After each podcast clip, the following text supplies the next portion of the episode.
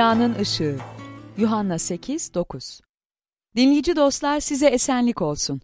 Öngördüğü doğruluk yolunu herkesin anlamasını ve bu yola boyun eğmesini isteyen ve onunla sonsuz bir esenliğe sahip olmasını arzu eden Esenlik Rabbi Tanrı'nın adıyla sizleri selamlıyoruz. Doğruluk Yolu adlı programımızı sunmak üzere bugün tekrar sizlerle beraber olabildiğimiz için mutluyuz. Son programımızda kahinlerin, yasa öğretmenlerinin ve ferisilerin İsa'yı nasıl tedirgin ettiklerini ve onu öldürebilmek amacıyla İsa'yı nasıl tutuklamaya çalıştıklarını gördük. Ama tüm çabalarına rağmen hiç kimse İsa'ya dokunamadı bile. Çünkü Tanrı'nın onun için belirlemiş olduğu günah uğruna bir kurban olarak öleceği zaman henüz gelmemişti. Bugün müjde kitabını okumaya devam edeceğiz ve İsa'nın kendisine karşı çıkan kişileri nasıl payladığını ve doğuştan kör olan bir adamın gözlerini açarak onu nasıl iyileştirdiğini göreceğiz. Bugünkü dersimizin adı Dünyanın Işığı. Yuhanna müjdesinin 8. bölümünden okuyoruz. Yuhanna 8, 2-14, 23-59 İsa ertesi sabah yine erkenden tapınağa döndü. Bütün halk onun yanına geliyordu. O da oturup onlara öğretmeye başladı. İsa halka seslenip şöyle dedi. Ben dünyanın ışığıyım. Benim ardımdan gelen asla karanlıkta yürümez, yaşam ışığına sahip olur. Ferisiler, sen kendin için tanıklık ediyorsun, tanıklığın geçerli değil dediler. İsa onlara şu karşılığı verdi. Kendim için tanıklık etsem bile tanıklığım geçerlidir. Çünkü nereden geldiğimi ve nereye gideceğimi biliyorum. Oysa siz nereden geldiğimi, nereye gideceğimi bilmiyorsunuz. Siz aşağıdansınız, bense yukarıdanım. Siz bu dünyadansınız, ben bu dünyadan değilim. İşte bu nedenle size günahlarınızın içinde öleceksiniz dedim. Benim o olduğuma iman etmezseniz günahlarınızın içinde öleceksiniz. Ona sen kimsin diye sordular. İsa başlangıçtan beri size ne söyledimse ben oyum dedi.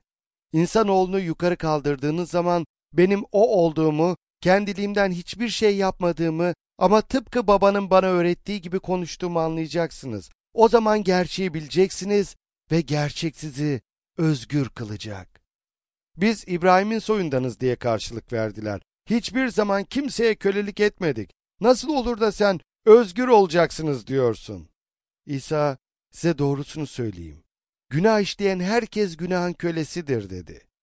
Köle ev halkının sürekli bir kölesi değildir ama oğul sürekli üyesidir. Bunun için eğer oğul sizi özgür kılarsa gerçekten özgür olursunuz. İbrahim'in soyundan olduğunuzu biliyorum. Yine de beni öldürmek istiyorsunuz. Çünkü yüreğinizde sözüme yer vermiyorsunuz.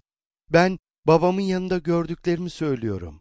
Siz de babanızdan işittiklerinizi yapıyorsunuz. Bizim babamız İbrahim'dir diye karşılık verdiler. İsa, İbrahim'in çocukları olsaydınız, İbrahim'in yaptıklarını yapardınız dedi. Ama şimdi beni, Tanrı'dan işittiği gerçeği sizlere bildireni öldürmek istiyorsunuz. İbrahim bunu yapmadı. Siz babanızın yaptıklarını yapıyorsunuz. Biz zinadan doğmadık. Bir tek babamız var, o da Tanrı'dır dediler. İsa, eğer Tanrı babanız olsaydı, beni severdiniz dedi.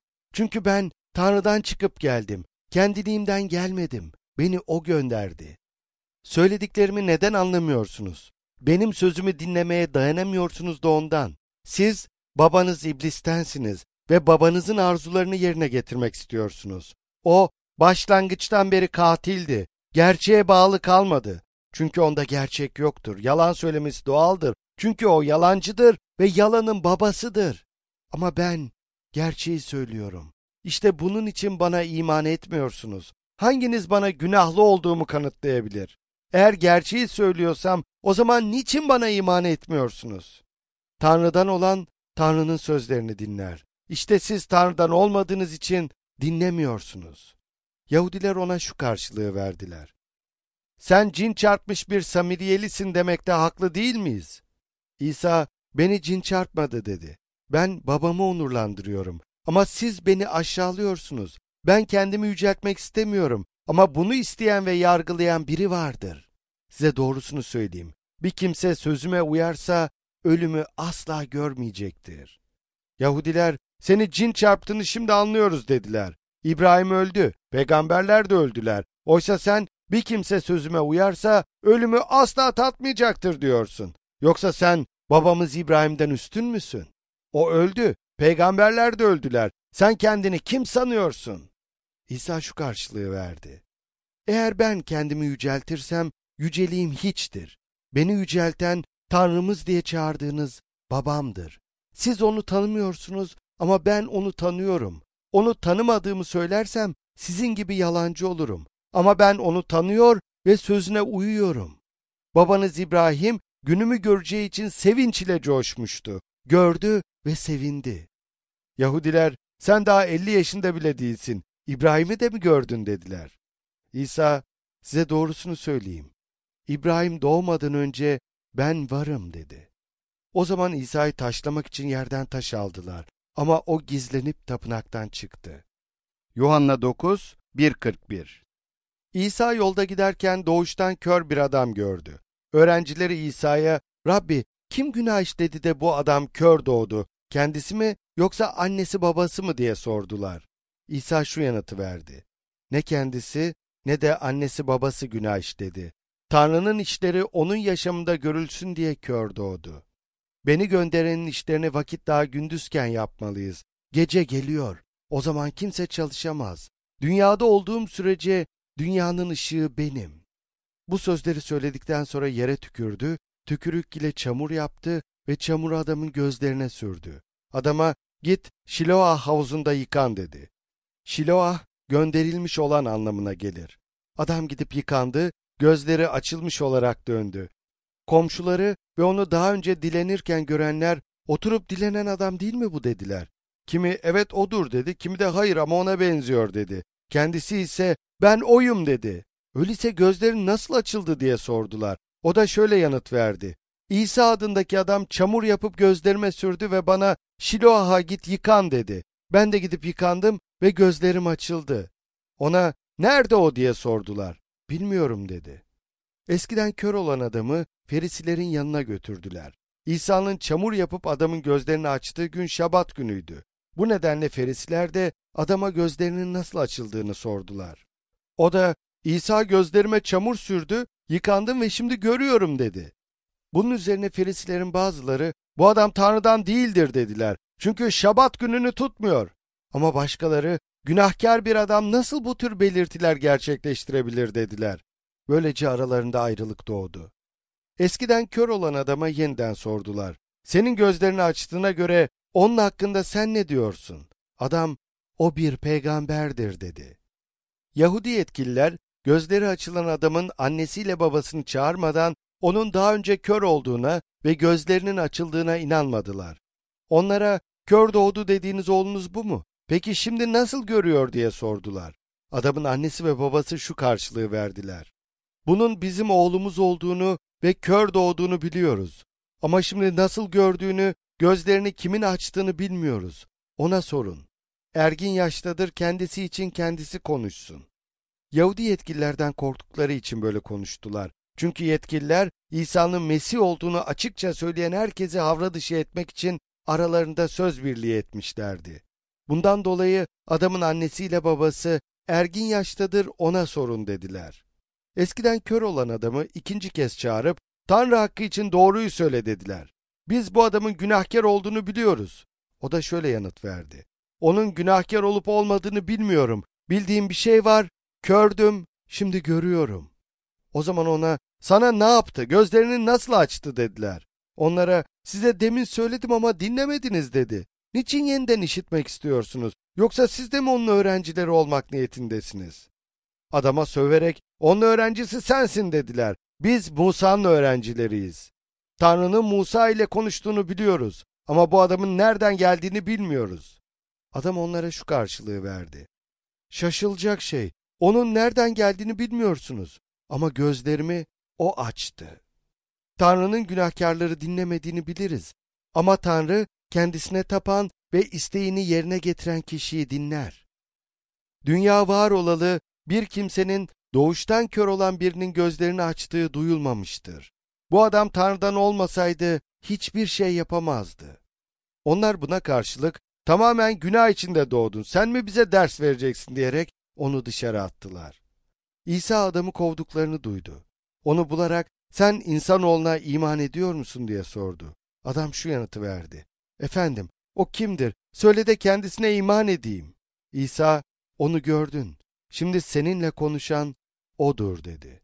Adam Rab iman ediyorum diyerek İsa'ya tapındı. İsa görmeyenler görsün, görenler kör olsun diye yargıçlık etmek üzere bu dünyaya geldim dedi. Onun yanında bulunan bazı ferisiler bu sözleri işitince yoksa biz de mi körüz diye sordular. İsa kör olsaydınız günahınız olmazdı dedi. Ama şimdi görüyoruz dediğiniz için günahınız duruyor. Böylece Rab İsa doğuştan kör olan adamı iyileştirdi ve ferisileri zihinleri kör olduğu için azarladı. Bu din uzmanlarının körlüğü fiziksel bir körlükten çok daha kötüydü. Ferisiler fiziksel olarak görebiliyorlardı ama ruhsal olarak görmek istemiyorlardı. Bu nedenle İsa'yı taşlamak için yerden taşlar aldılar. Bu dindar adamlar İsa ile ilgili gerçeğe zihinlerini kapatmışlardı. Onun Mesih ve dünyanın ışığı olduğuna inanmak istemediler. İsa'nın İbrahim peygamberden önce var olduğuna inanmak istemediler. Onun başlangıçta Tanrı ile birlikte olan söz olduğunu kabul etmek istemediler. Gerçeği görmek istemediler. Bugünkü öyküde iki tür kör kişi gördük. Gözleri kör olanlar ve zihinleri kör olanlar. Kör bir zihnin karanlığı, kör gözlerin karanlığından daha korkunçtur. Eğer kör olan gözleriniz ise dünyada var olan şeyleri göremezsiniz. Ama yüreğiniz ve zihniniz körse o zaman sonsuzlukla ilgili şeyleri göremez ya da anlayamazsınız. Tanrı'nın sözü bize Adem'in tüm çocuklarının zihinlerinin ve yüreklerinin doğuştan kör olduğunu öğretir. Adem'in işlediği tek bir günah nedeniyle hepimiz günahın ve bilgisizliğin karanlığında dünyaya geldik. Tanrı bilgisine sahip olmadığımız gibi onun gerçeğini öğrenmek için doğal bir arzuya da sahip değiliz. Işık yandığı zaman etrafa kaçışan hamam böcekleri gibi yaşamlarımızı karanlıkta sürdürmeye razı olarak Tanrı'nın sözünün ışığından uzak dururuz. Ne üzücüdür ki Adem soyunun çoğu günahın ve bilgisizliğin karanlığında ölüp gider. Bir Wolof atasözü şöyle der. Siz onu bilmeden önce bilgisizlik, bilgi eksikliği sizi öldürecektir. Benzer anlam taşıyan sözleri Peygamber Hoşe'ye da yazdı. Dinleyin Rabbin sözünü. Yok oldu halkın bilgisizlikten. Sen bilgiyi reddettiğin için ben de seni reddedeceğim. Hoşea 4 1 6 İyi haber, Tanrı'nın hiçbirimizin günahın ve bilgisizliğin karanlığında mahvolmamızı istemediğidir. Bu nedenle bize Rab İsa Mesih'i göndererek dünyamızı ziyaret etti. Peygamber Zekeriya, Rab İsa'dan karanlıkta ve ölümün gölgesinde yaşayanlara ışık saçmak ve ayaklarımızı esenlik yoluna yöneltmek üzere Tanrı'nın göndereceği yücelerden doğan güneş olarak söz etti. Luka 1.79 Peygamberler geceyi aydınlatan yıldızlara benziyorlardı. Ama Rab İsa ona inanan herkese ışık ve yaşam getiren doğan bir güneşe benziyordu. Tanrı dünyamızı aydınlatmak için kaç tane güneş yarattı? Yalnızca bir tane. Tanrı günahkarları günahın ve sonsuz cehennemin karanlığından kurtarmak için gökyüzünden kaç tane kurtarıcı gönderdi? Yalnızca bir tane. Tüm bu gerçeklere rağmen Adem çocuklarının çoğu bunları anlamazlar. Bu yüzden hala günahın karanlığında sendeleyip dururlar. Kutsal yazılar şu sözleriyle Rab İsa Mesih ile ilgili duyuruda bulunurlar. Işık karanlıkta parlar, karanlık onu alt edemedi, anlamadı. O dünyadaydı, dünya onun aracılığıyla var oldu ama dünya onu tanımadı. Yuhanna 1, 5-10 Dinleyici dostlarımız, Rab İsa zihninizin ve yüreğinizin gözlerini açtı mı? Yoksa hala günah ve bilgisizliğin karanlığı içinde sendeleyip duruyor musunuz? Bizi dinlediğiniz için teşekkürler. Tanrı isterse bir sonraki dersimizde Müjde kitabını okumaya devam edecek ve Tanrı'nın görkeminin İsa'dan nasıl güneş gibi parladığını göreceğiz. Sizler Rab İsa'nın söylediği şu sözler üzerinde düşünürken Tanrı sizi bereketlesin. Dünyanın ışığı benim. Benim ardımdan gelen asla karanlıkta yürümez. Yaşam ışığına sahip olur. Yuhanna 8, 12